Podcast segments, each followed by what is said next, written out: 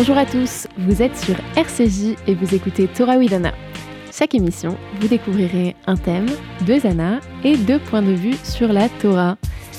Et cette semaine, nous abordons le thème du voyage, un thème approprié à l'approche des vacances d'été. En tout cas, c'est ce que nous avons pensé.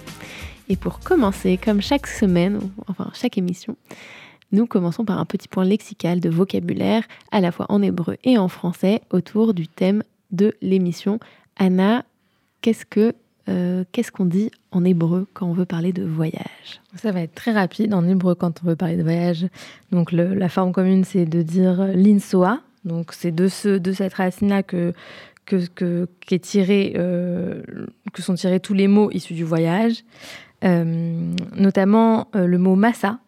Donc massa, qui est cette organisation qui permet à, à des, des, jeunes juifs du monde entier de venir faire des stages en Israël et, et voilà, et de de s'intégrer un peu euh, dans la vie israélienne pour quelques mois.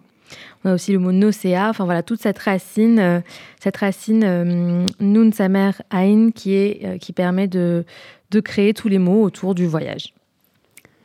Et, alors, en français Et en français, le mot voyage, bah, on l'entend encore aujourd'hui. Dans voyage, il y a voix. Et donc, ça vient du, latin. alors, en latin, ça vient de viaticum, qui vient de via, c'est-à-dire la voie, la, route. Euh, et viaticum, en fait, au départ, c'était l'argent qu'on emportait pour les voyages. Euh, et donc, euh, c'est ça qui a donné voilà, le, mot voyage de façon plus générale. Donc, il y a un peu cette idée de, de ce qu'on emporte avec soi sur la route. Et ça doit être quelque chose qui nous permet de survivre, donc évidemment de, l'argent, quoi. Et de, exactement. Donc c'est c'est ce qu'on c'est un peu la valise en fait. Et, et en fait, il faut savoir que voilà, quand on parlait de voyage au, pendant longtemps, il ne s'agissait pas des voyages qu'on faisait pour le plaisir, etc. Ça, ça, désignait surtout les croisades, par exemple. D'ailleurs, croisade qui vient de la même racine de croix, en fait, la croix mm. qu'on a encore pour croisière aujourd'hui. Donc euh, aujourd'hui, on a tout un vocabulaire autour du voyage, de tourisme, etc. Mais qui était plutôt lié à, des, voilà, des, des hum, voyages d'un autre type, on va mm. dire. Des déplacements. Des déplacements, tout et donc, simplement. Et donc, c'est un peu ce dont on va vous parler euh, au sens plus large euh, dans ce podcast, euh, du déplacement, de partir. de partir vers où un jour. Exactement. et on va commencer par vous parler de, des sources de la Torah écrite et de la Torah orale.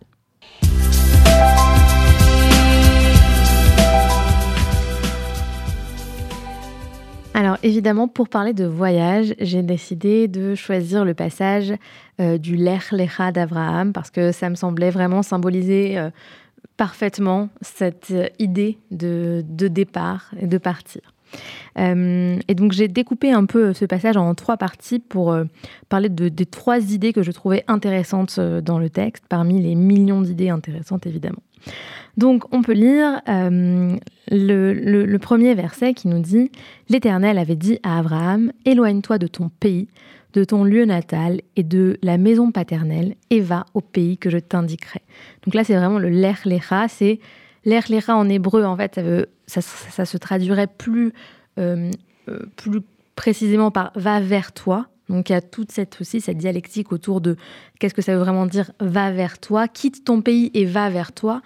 Euh, je trouve qu'ici ce qui est intéressant, c'est que le premier voyage qu'on fait dans la vie, c'est celui de partir de la maison de ses parents. C'est celui de couper le cordon et c'est le voyage, un des voyages les plus importants, en fait, ce, grand départ-là, le départ dans lequel on devient vraiment soi-même, on se, on se réalise dans la vie. Euh, il est très important et c'est pour ça que c'est important de partir de chez ses parents et de couper le cordon et de, d'avoir sa propre vie parce que sans ce premier voyage, aucun autre voyage n'est possible. Mm. Il y a hum, une, hum, bah, Françoise Dolto, j'imagine que vous, que vous la connaissez, qui, à qui on a demandé euh, un jour dans une interview quelle était selon elle la définition d'une bonne mère. Euh, et elle a répondu qu'une bonne mère, c'est une mère qu'on peut quitter. Et euh, j'ai trouvé ça assez, assez, assez beau et, très juste. Et c'est vraiment pas souvent la définition qu'on donne parce qu'on a souvent l'impression que des bons parents, c'est des parents euh, qui vont au contraire euh, être là quoi qu'il arrive et ne jamais nous abandonner. Et finalement, on, parle peu de, de l'importance de ce départ, de, pouvoir, de pouvoir laisser aussi ses parents et derrière soi les choses que, qui nous ont permis de nous construire pour continuer à se construire et aller vers soi.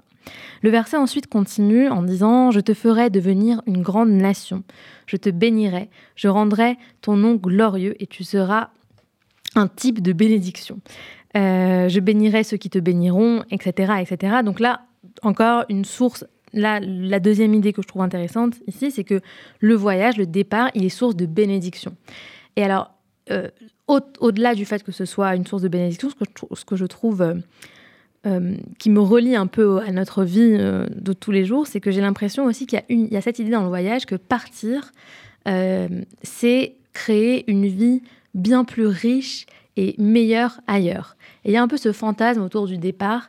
notamment, on peut penser à beaucoup d'immigrés qui sont arrivés aux États-Unis à un moment et qui ont vécu l'American Dream, qui ont pu construire à partir de rien toute une vie.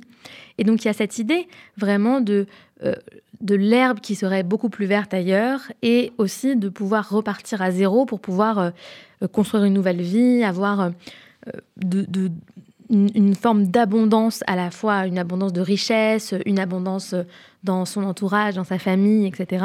Et c'est un peu ce que, ce que Dieu ici dit à Abraham. Il dit, si tu pars, je vais te bénir, tu seras euh, riche de ta descendance, euh, riche matériellement, tu vas, tu vas voir, ça va, ça va changer ta vie en fait de partir. Et je trouve que ça vraiment, ça alimente aussi ce fantasme qui existe autour du, du départ, du voyage, que le voyage, c'est quelque chose qui va nous permettre de tout reconstruire ailleurs, euh, même si c'est pas toujours vrai évidemment.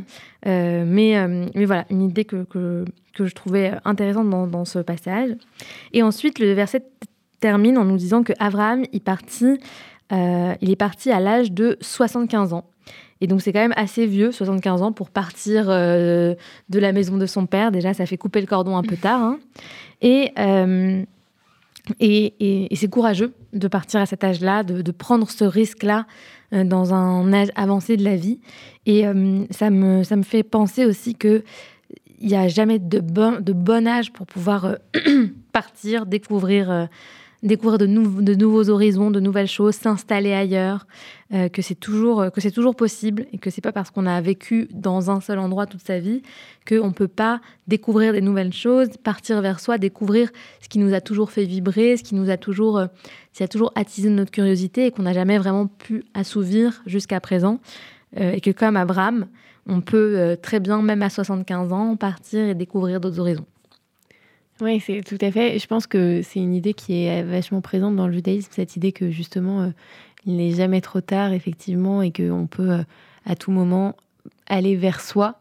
mais je trouve que dans, ce, dans, ce, dans la bénédiction en fait que Dieu donne en lien avec le, avec le départ à Abraham, tu parles du, du fait qu'il y a l'idée que, enfin, ça rappelle l'idée que euh, quand on part, euh, on, va pouvoir euh, gagner plein d'argent ou en tout cas réussir, que le départ, ça va être un, le début d'une réussite.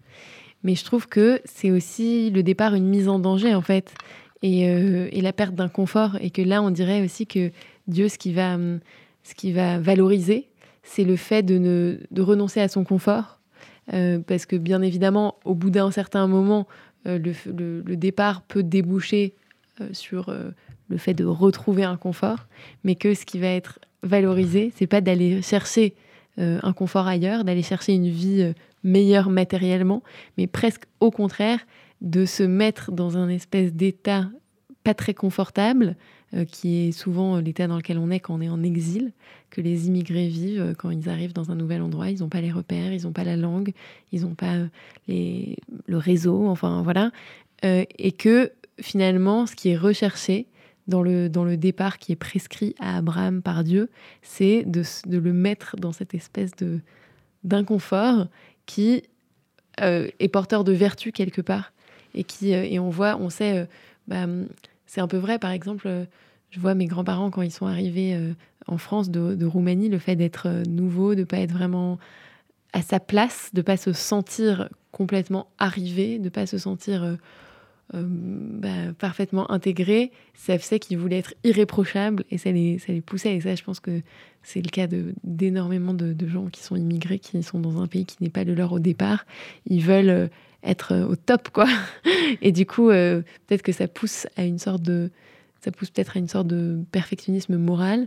Et l'autre chose à laquelle je pense, c'est que le fait d'être une minorité, du coup, ça fait l'expérience d'être en minorité, ça crée aussi de l'empathie pour ensuite les autres minorités. Enfin, on peut l'espérer en tout cas, c'est pas toujours le cas, mais que ça nous, voilà, le fait de ne pas être la majorité dominante, c'est ce qui, ça va être porteur de bénédiction parce que aussi on va du coup euh, penser différemment, euh, avoir plus de recul, plus de distance peut-être, et ne pas tomber dans les dans l'écueil qui est souvent celui des, majorités dominantes d'oppression et de, pensée unique. C'est, tout, je suis tout à fait d'accord avec toi, Anna, sur euh, le fait que c'est vrai que le voyage nous met dans cette forme d'inconfort et c'est ça qui est vraiment recherché. Le fait d'aller vers soi, c'est forcément un, voyage de voilà de, de défis quoi et d'inconnus. Mais à la fois, j'ai l'impression que quand Dieu parle à Abraham, il essaye de le de le motiver en disant t'inquiète pas c'est ce qui va oui, et c'est un discours qu'on retrouve beaucoup beaucoup beaucoup dans le fait dans plein de, de, situations dans lesquelles on part de chez soi pour aller quelque part on se dit on va aller mais là ça va, là-bas ça va être mieux là-bas on va être mm. mieux accueilli on va on va mieux sentir on va on va pouvoir vivre tranquillement en paix on, voilà. Donc c'est aussi toutes ces bénédictions là c'est aussi des choses auxquelles on peut se raccrocher quand on mm. est dans une situation de départ pour les, pour garder l'espoir et pour pouvoir se, se motiver. Tout à fait alors, euh, Anna, qu'est-ce que tu as choisi dans la Torah orale pour nous parler du voyage? Ben Justement, en fait, c'est un, c'est passage du traité Shabbat qui va un peu... Euh, euh, qui, c'est, pas, pas tellement que ça prend le contre-pied, mais qui... Bah, je vous le lis comme ça, ça sera, ça sera plus simple. Donc, Rabbi Lévi a dit... il y a trois endroits où le, le le Satan, l'adversaire littéralement, frappe de façon générale. Et notamment dans ces trois, dans ces trois contextes, c'est euh, il va frapper celui qui est seul sur la route euh, et euh, ou qui, qui, part sur l'océan. Donc il y a aussi l'idée qu'on voit dans ce, dans ce passage que le voyage c'est quand même dangereux, c'est porteur de, de danger et évidemment de danger physique c'est voilà, on sait que quand, notamment à cette époque-là, mais encore en partie aujourd'hui, quand on prend la route, euh, le nombre d'accidents de la route, c'est terrible. Hein. quand on prend la route, on se met en danger. Et d'ailleurs, il y, a une, y a une bénédiction. Euh, donc, euh, pour quand quelqu'un part en voyage, on fait une bénédiction pour lui, voilà, pour le, le protéger quelque part. Et donc là, c'est ce qu'on voit dans ce passage de la Torah orale. Il y a l'idée qu'il y a ce danger, donc il y a à la fois physique et à la fois, moi, je pense que quand on parle du Satan, c'est aussi du Satan, c'est aussi euh, un danger moral dont on parle. Mm. Et c'est vrai que quand on part, ça peut être source de bénédiction, mais euh, ça peut aussi euh, être, voilà, ça peut aussi être dangereux. on peut se perdre. alors parfois, se perdre, c'est bien. Parfois, c'est moins bien. parfois, c'est en se perdant qu'on finit par se trouver, mais parfois, on, on perd aussi ses repères et en perdant ses repères, on, perd la tête, mm. on perd les pédales. Euh, et, voilà, donc je trouve que c'est intéressant de voir que dans la tradition, dans nos textes, il y a un peu cette double vision, à la fois euh, le départ comme quelque chose de très positif qui peut nous amener à trouver notre vraie voie, et à la fois comme quelque chose, euh, avec une chose avec laquelle, avec laquelle il faut être assez prudent, que c'est aussi, ça comporte aussi des dangers. Et comme tu dis, peut-être que c'est pour ça qu'il y a aussi cette idée qu'il faut s'accrocher à un rêve quand on part et que euh, pour surmonter la peur du danger, qu'il faut se dire, bah voilà, il y a quelque chose de meilleur qui m'attend, que ce soit matériellement, moralement, spirituellement, pour, psychologiquement.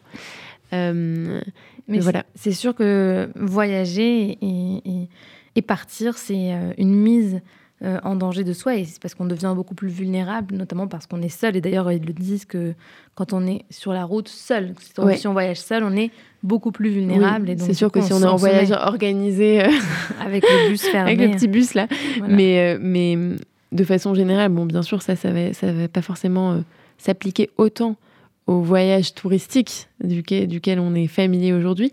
Encore que, en tout cas, pour le côté se trouver, je trouve que voyager même, voilà, pas un voyage pour s'installer vraiment ailleurs, mais juste quand on part, surtout seul, ou en tout cas pas forcément avec toute cette bande d'amis, mais mm. quand on part comme ça et qu'on découvre euh, d'autres cultures, qu'on s'ouvre à des rencontres qu'on n'aurait pas forcément faites euh, dans la vie de tous les jours, c'est aussi, ça peut être quelque chose de tellement, tellement enrichissant.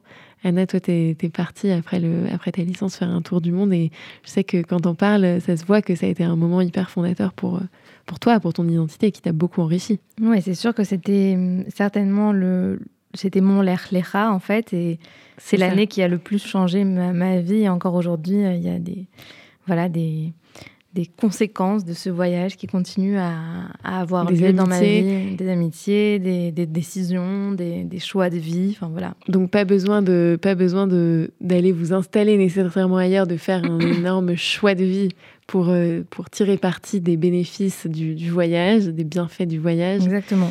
Vous pouvez simplement euh, prendre un congé sans solde, quoi. et, partir quelques mois ou même, plus, plus sérieusement, partir euh, même euh, quelques, quelques jours, quelques semaines. Et si c'est vraiment dans l'ouverture à l'autre, à des nouvelles cultures, ça peut être un très grand enrichissement. C'est vrai que parfois, on a besoin aussi de partir pour comprendre euh, des choses qu'on qu'on pouvait comprendre tout à fait à l'endroit où on se trouvait, mais le fait d'être en mouvement, ça nous permet de voir les choses différemment, d'observer différemment, donc, et donc de, comprendre certaines choses qui nous paraissaient pas du tout évidentes mmh. euh, quand on était euh, à sa place, au, chaud, sur son petit canapé. Mmh. alors c'est parti maintenant pour les commentateurs classiques et plus modernes.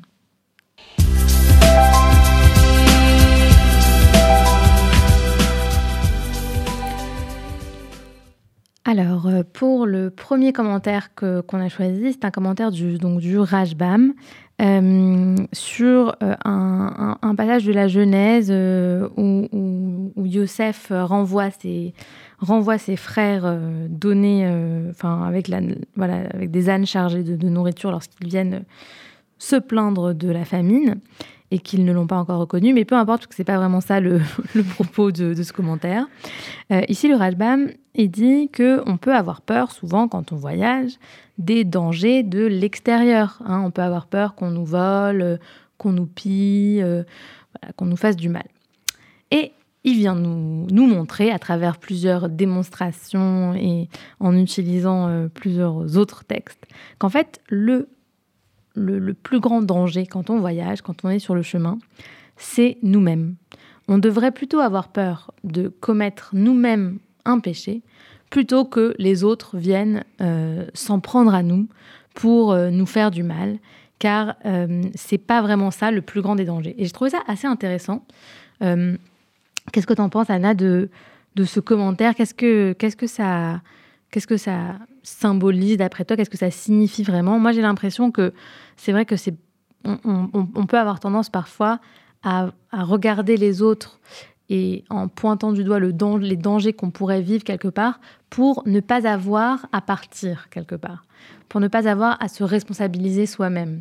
Hmm. En fait, euh, souvent, moi je sais que quand je suis partie, on m'a souvent dit Quoi, mais t'es partie toute seule, mais comment c'est possible? Oh là là, je n'aurais jamais laissé partir ma fille.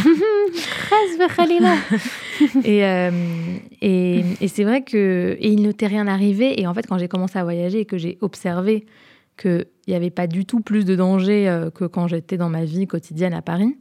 Euh, je me suis vraiment questionnée sur, le, sur les raisons de ces, nombreuses mises en garde que j'ai reçues. Et je me suis dit finalement que c'est une manière d'éviter la prise de risque, d'éviter le départ. Le fait de dire dehors, il y a plein de dangers, c'est aussi une manière de dire, bah, voilà, je, je, décharge toute ma responsabilité sur le monde extérieur euh, qui est beaucoup trop dangereux. Et, je ne regarde pas du tout ce que moi je serais capable de faire en fait dans une situation où, où je serais plus chez moi, où je serais euh, complètement euh, libre et libérée de mes, voilà, de mes attaches. Mm, mm. Moi, je, comprends aussi dans ce, dans ce commentaire du Rajbam qu'il dit que euh, ce pourquoi on doit vraiment s'inquiéter, c'est de pas être, de pas pécher par rapport à Dieu, de d'être, de rester fidèle au, à Dieu, à la, à la, morale, on pourrait dire aussi, et que si on est si on agit bien envers les autres, quelque part, envers Dieu et envers les autres, parfois c'est la même chose, euh, les, les, on n'a pas à s'inquiéter, quelque part tout ira bien. Et je pense que ça reflète le fait que effectivement quand on est bon, il y a une sorte de c'est un peu comme l'idée du karma quoi, Mm. que quand on est bon envers euh, envers les autres, que quand nous-mêmes on est euh, on est on est vertueux, on est généreux, on est on est gentil, euh, le monde nous le rend quelque part. Euh, et moi, c'est des trucs que j'ai un peu expérimenté où en faisant en- quand, quand tu fais le bien, euh, le monde te le rend. Ouais. Et quelque part, c'est aussi, ça, c'est comme, mais comme tu dis, ça responsabilise. Et c'est aussi, voilà, quand dans nos relations, c'est un truc d'ailleurs qu'on peut, qu'on peut sortir du seul contexte de, du voyage Voyage, oui. de façon générale, dans nos relations, même dans les... Voilà, au lieu de dire euh, c'est- ça va pas avec cette personne parce que si, parce qu'elle fait ci, elle fait ça, il faut se regarder soi-même et se dire soi-même qu'est-ce qu'on peut changer dans la relation pour, euh, pour l'améliorer et pas attendre que, euh, que les autres, en fait, euh, Que ça changent, que ça vienne de l'extérieur, ne Mhm. pas blâmer. En fait, ne pas blâmer les autres, mais commencer par euh, se, se réformer soi-même. Euh, et ça, je pense que c'est une attitude aussi euh, assez juive de façon générale de se dire voilà, on commence par se, par se, Par se regarder regarder soi-même, par, se balayer changer, devant sa porte. balayer devant sa porte. Voilà, avant d'accuser les autres. Exactement. Euh, et au sujet du commentaire moderne, Anna, qu'est-ce que tu as apporté aujourd'hui?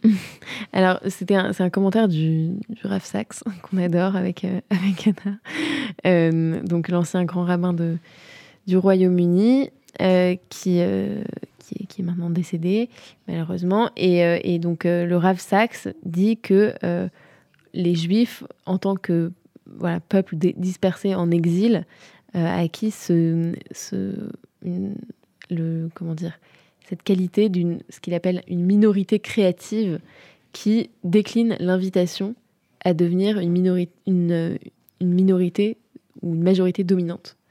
Et, hum, et je, trou- je trouve que c'est un peu, ça renvoie à l'idée dont je parlais tout à l'heure, mais je trouve que si on doit chercher un sens à l'exil, alors là on parle plus de voyage, mais de l'exil plus généralement des, des juifs en diaspora, on parle souvent de juifs errants, voilà, et une errance qui euh, est porteuse pour le coup, qui n'a pas toujours été porteuse à travers les siècles de bénédiction, mais qui a aussi été porteuse de nombreuses persécutions. Si on doit lui chercher un sens, pourquoi cet exil? Euh, Je trouve ça intéressant de se dire que c'est un exil qui va nous faire devenir euh, plus créatifs peut-être, euh, et aussi qui va nous faire avoir plus d'empathie, on peut l'espérer en tout cas, Euh, et euh, qui va nous empêcher voilà, de nous-mêmes devenir euh, de passer du côté des, des oppresseurs. Et je, je- ça me fait aussi penser à un autre, une autre réflexion qui est une réflexion qu'on trouve souvent voilà, chez les penseurs chassidiques sur le fait que l'exil, l'autre sens qu'on peut lui trouver, c'est aussi que ça, nous, ça a permis à la culture juive de, d'être fécondée quelque part, ou soi-même, ou la, culture juive elle-même de venir féconder les cultures des pays euh, d'accueil dans lesquels les juifs se sont trouvés à travers les siècles.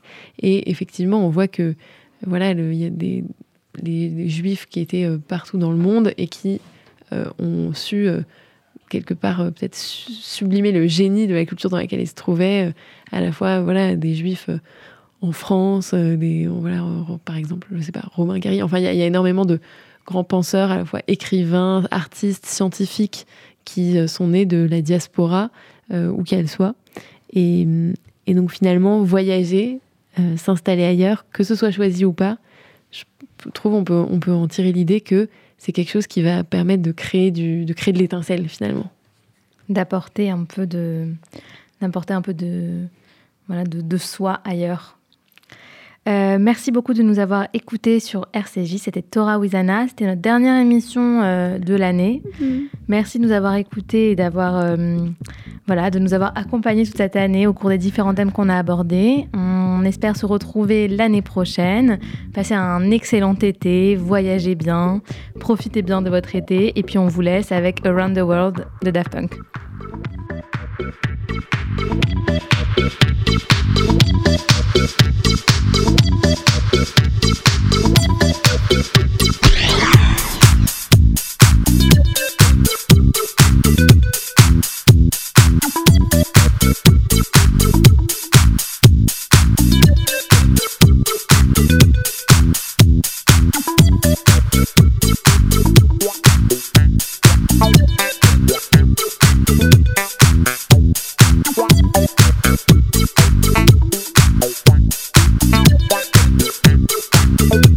Bye.